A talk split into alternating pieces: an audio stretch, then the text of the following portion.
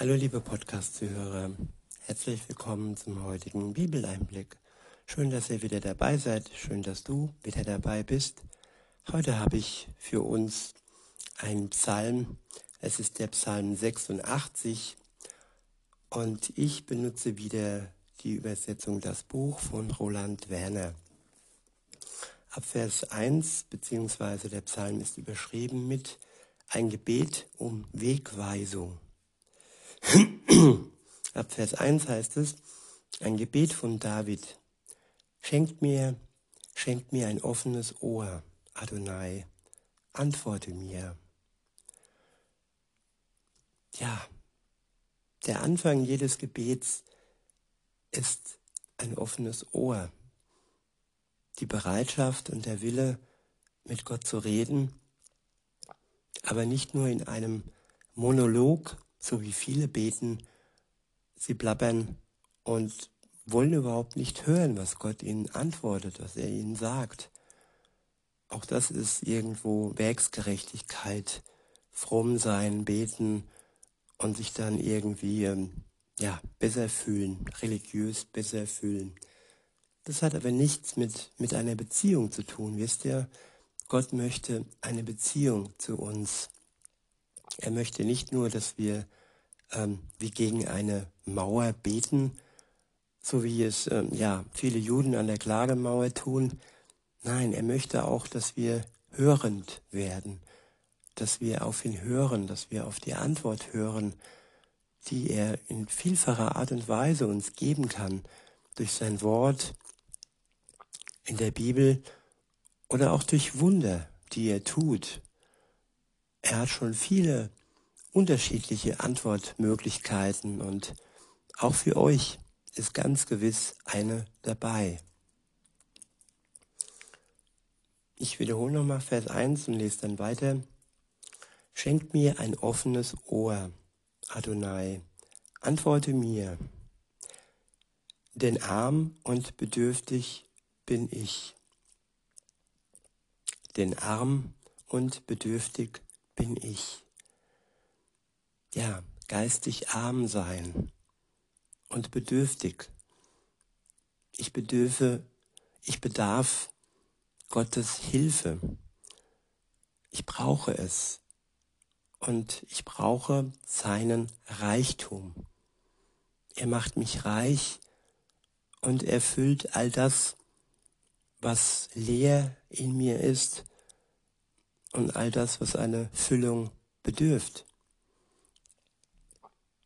ja, ein, eine Wegweisung, ein Ziel, Hoffnung, Liebe, angenommen sein, Geborgenheit.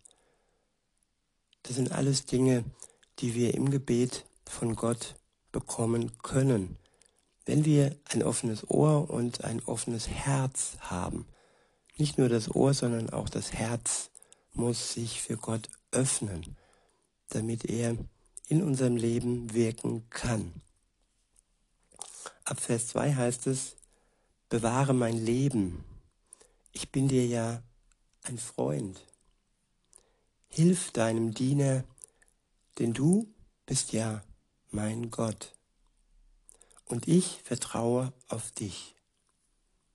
Ich wiederhole, bewahre mein Leben. Ich bin dir ja ein Freund. Hilf deinem Diener, denn du bist ja mein Gott und ich vertraue auf dich. Bewahrung im Leben, die haben wir nötig. Oftmals fallen wir oder falle ich von einer Grube in die nächste Grube und tapse von einem Porzellanladen in den anderen. Und wenn ich da Gott um Bewahrung bitte, dann ja, schärft er meinen Sinn. Und wenn ich dann noch zuhöre, was er mir sagt in seinem Wort, dann schaffe ich es vielleicht, nicht in jede Grube zu fallen und nicht ähm, bei jedem Porzellanladen schwach zu werden und alles zu zertrümmern. Ja, und das geht wenn man einen Freund an der Seite hat und wenn man sich als Freund von Jesus sieht, gleichzeitig aber auch als sein Diener, der mit ihm zusammen unterwegs ist und das gleiche Ziel hat wie er, als er auf der Welt war, nämlich das Wort Gottes weiterzutragen an die, die es brauchen. Und ja, wenn er unser Gott ist, dann können wir alles schaffen, solange wir nur auf ihn vertrauen. In Vers 3 heißt es, Zeig mir dein Erbarmen, Herr, denn zu dir rufe ich den ganzen Tag. Zeig mir dein Erbarmen, Herr, denn zu dir rufe ich den ganzen Tag. Es gibt Situationen, da stecken wir fest. Und da ist das Leben zu uns ziemlich erbarmungslos. Da sind wir gefangen, gefesselt, vielleicht in Gefühlen, in Liebeskummer, in der Situation, wo wir Gottes Erbarmen nötig haben. Und da können wir auch rufen, auch wenn das den ganzen Tag ist. Gott hört und Gott überhört nicht unser Flehen und unser Rufen. Er wird uns antworten. Er wird uns sein Erbarmen zeigen zu seiner Zeit. Manchmal gehört da Geduld zu. Ja, ich bin ziemlich ungeduldig manchmal und möchte dann immer sofort eine Lösung sehen, sofort eine Befreiung sehen aus irgendeinem Gefühl, das mich wieder mal packt. Und das braucht Zeit. Alles hat seine Zeit. Weiter heißt es in Vers 4, Schenk deinem Diener neue Freude. Denn dir, Herr, halte ich meine Seele hin. Ich wiederhole, schenk deinem Diener neue Freude. Denn dir, Herr, halte ich meine Seele hin. Die Seele, unsere Seele ist das, was den Tod überlebt. Und wenn ich das Gott hinhalte, wenn ich Gott meine Seele hinhalte, das, was wirklich, ja, ja, dieses unbegreifliche und losgelöste von unserem Körper, der zerfällt, der, ja, der, der dieses Leben nicht äh, überlebt, sag ich mal. Aber unsere Seele überlebt dieses Leben.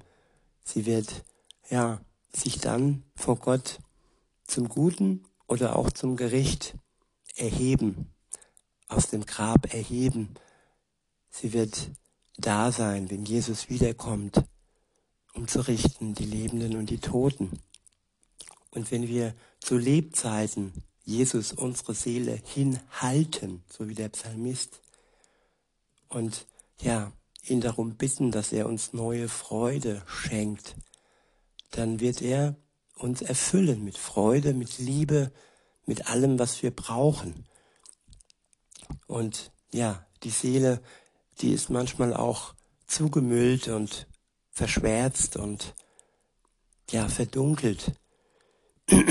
Und wenn wir dann ehrlich sind und offen sind und, und uns und Gott nichts vormachen, uns selbst nicht betrügen, uns selbst nicht belügen, sondern ganz klar sagen, was schiefgelaufen ist, ganz klar sagen, was wir an sündhaften Taten so vollbracht haben und uns wirklich von Gott, von Jesus befreien lassen, von dem, was wir getan haben, Verantwortung übernehmen, Reue empfinden, dann wird er uns befreien, er wird uns erlösen und er wird uns neue Freude schenken.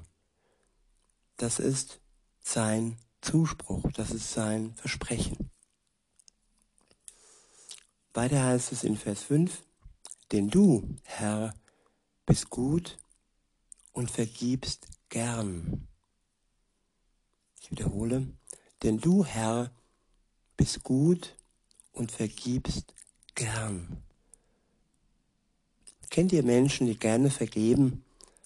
Kennt ihr Menschen, wo man denkt, Mensch, der hat mir jetzt schon so oft vergeben und vergibt mir immer wieder und wieder. Wie kann der das nur? Ja, das ist dann ein Geschenk, solch ein Mensch zu kennen. Aber auch Menschen haben Grenzen und ich habe viele Freunde und ja, Menschen erlebt, die an ihre Grenzen gestoßen sind, weil dieser harte Knochen vor ihnen dann irgendwann einfach zu hart wurde. Und das ist schon traurig, wenn, wenn wir mit unserer Härte anderen Menschen, ja, wenn wir sie vertreiben aus unserem Leben. Und mir ist das schon oft passiert, dass Menschen geflüchtet sind von meiner Härte. Aber wenn Gott gerne vergibt, dann vergibt er nicht nur einmal, dann vergibt er auch sieben mal sieben mal siebzig, ja unendlich mal. Wichtig ist nur, dass ich ein reuiges Herz habe, dass es mir leid tut, dass seine Gnade für mich nicht wie, ja, wie so ein Knopf ist, wo ich drauf drücke und dann ist alles weg. Nein, das ist eine Beziehung. Und in einer Beziehung tut es dem anderen leid, wenn er den anderen sein Gegenüber verletzt hat. Und wenn ich sündige, dann sündige ich auch vor Gott. Wenn ich Menschen verletze, dann verletze ich auch Gott. Das muss uns immer bewusst sein. Der liebe Gott ist nicht mehr lieb, wenn wir andere verletzen. Und wir können das nicht trennen. Wir können nicht sagen, ja, mit Gott habe ich ja kein Problem, ich habe ihn ja nicht verletzt. Nein. Jedes Geschöpf, jedes von seinen Geschöpfen, das wir verletzen, das verletzt auch Gott. Aber er ist ein Gott, der gerne vergibt. Und er heilt uns, er verändert uns, er macht uns mehr und mehr ja, zu seinem Ebenbild, nicht Gott gleich, aber durch seinen Geist werden wir verändert. Wir werden Stück für Stück, ja, seinem Bild gerecht, das er schon lange gesehen hat, bevor wir uns so haben sehen können. Aber er wusste, wie wir einmal werden, wie wir einmal sind, reifer, liebevoller, gnädiger, und nicht mehr so ein harter Knochen, wie ich am Anfang war. Ja, wir haben einen gnädigen Gott, der gerne vergibt.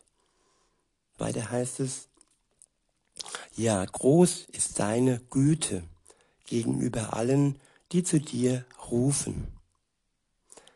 Höre doch mein Gebet, Adonai, und gib acht auf mein lautes Flehen. Am Tag, an dem ich in Bedrängnis gerate, rufe ich zu dir, denn du gibst mir Antwort. Unter den Göttern ist keiner dir gleich, Herr, und nichts ist zu vergleichen mit deinen Taten. Gott ist unvergleichbar. Gott ist der einzige der wirklich, ja, die Bezeichnung Gott verdient hat. Alles andere sind Götzen, alles andere sind Vater Morganas. Es gibt nur einen Gott auf der Welt, der wirklich Anbetung verdient hat. Alles andere ist tot und alles andere ist, ja, dem Ende ja, gewiss, es wird ein Ende haben. Aber Gott wird am Ende siegen über alle falschen Götter, über alle Irrlehrer, über alle falschen Propheten. jedes Knie wird sich beugen, egal ob Moslem, Buddhist oder Atheist.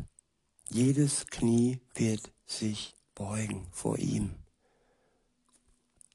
Und warum dann nicht jetzt und heute schon die Knie beugen und das Leben, das alte Leben hinter uns lassen und uns von ihm, ja, das ewige Leben schenken lassen.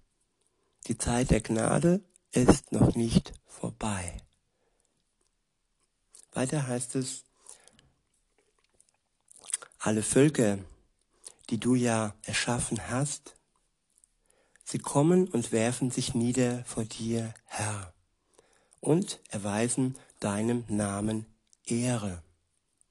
Denn groß bist du, du bist, du bist es, der Wunder tut, du allein bist Gott. Zeige mir, Adonai, deinen Weg. Ich will ihn gehen in Treue zu dir. Ich wiederhole Vers 11. Zeige mir, Adonai, deinen Weg. Ich will ihn gehen in Treue zu dir. Ja, richte mein Herz auf. Ja, richte mein Herz auf das eine aus, dass ich deinen Namen ehre. Mit allem, was wir tun, können wir, dürfen wir Gottes Namen ehren.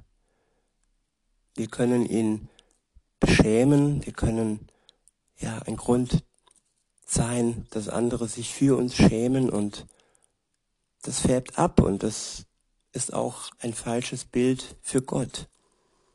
Aber wenn wir seinem Namen Ehre geben mit unserem Leben, dann sind alle glücklich.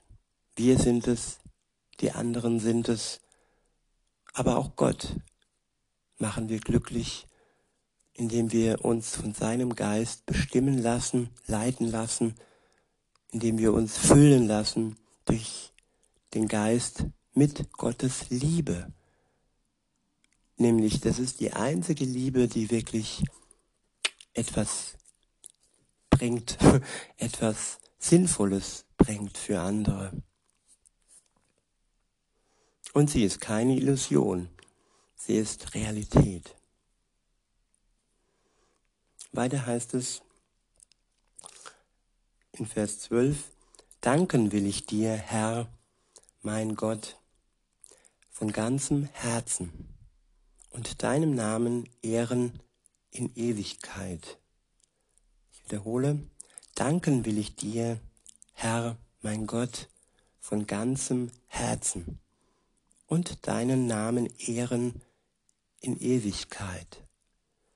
Wir haben so viel Grund, Gott zu danken für jeden neuen Tag, für alles, was wir bekommen. Nicht selbstverständlich bekommen, nein, wir bekommen es aus Gnade. Wir, ja, wir bekommen es, weil Gott reich ist und weil er uns aus seinem Reichtum heraus beschenkt mit all dem, was wir nötig haben, um hier auf der Erde zu leben. Es kommt von ihm. Alle Menschen sind seine Geschöpfe, die uns begegnen. Sie kommen mehr oder weniger von ihm, auch wenn sie oder auch wenn es ihnen nicht bewusst ist. Ja, und wenn uns dann bewusst wird, dass Gott uns liebt, dann kann das Abenteuer Glauben beginnen. Weiter heißt es in Vers 13, denn groß ist deine Güte, die ich erlebe, und du hast mein Leben dem tiefsten Totenreich entrissen. Ich wiederhole, denn groß ist deine Güte, die ich erlebe. Und du hast mein Leben dem tiefsten Totenreich entrissen. Viele leben noch im tiefsten Totenreich. Viele äh, leben, sind aber auch gleichzeitig schon fast tot, stecken fest in bösen Taten, fest in ihrer Sucht. Und ähm, ja, Und da ist Gott, der dich da herausreißen kann aus dem tiefsten Totenreich. Dein Leben.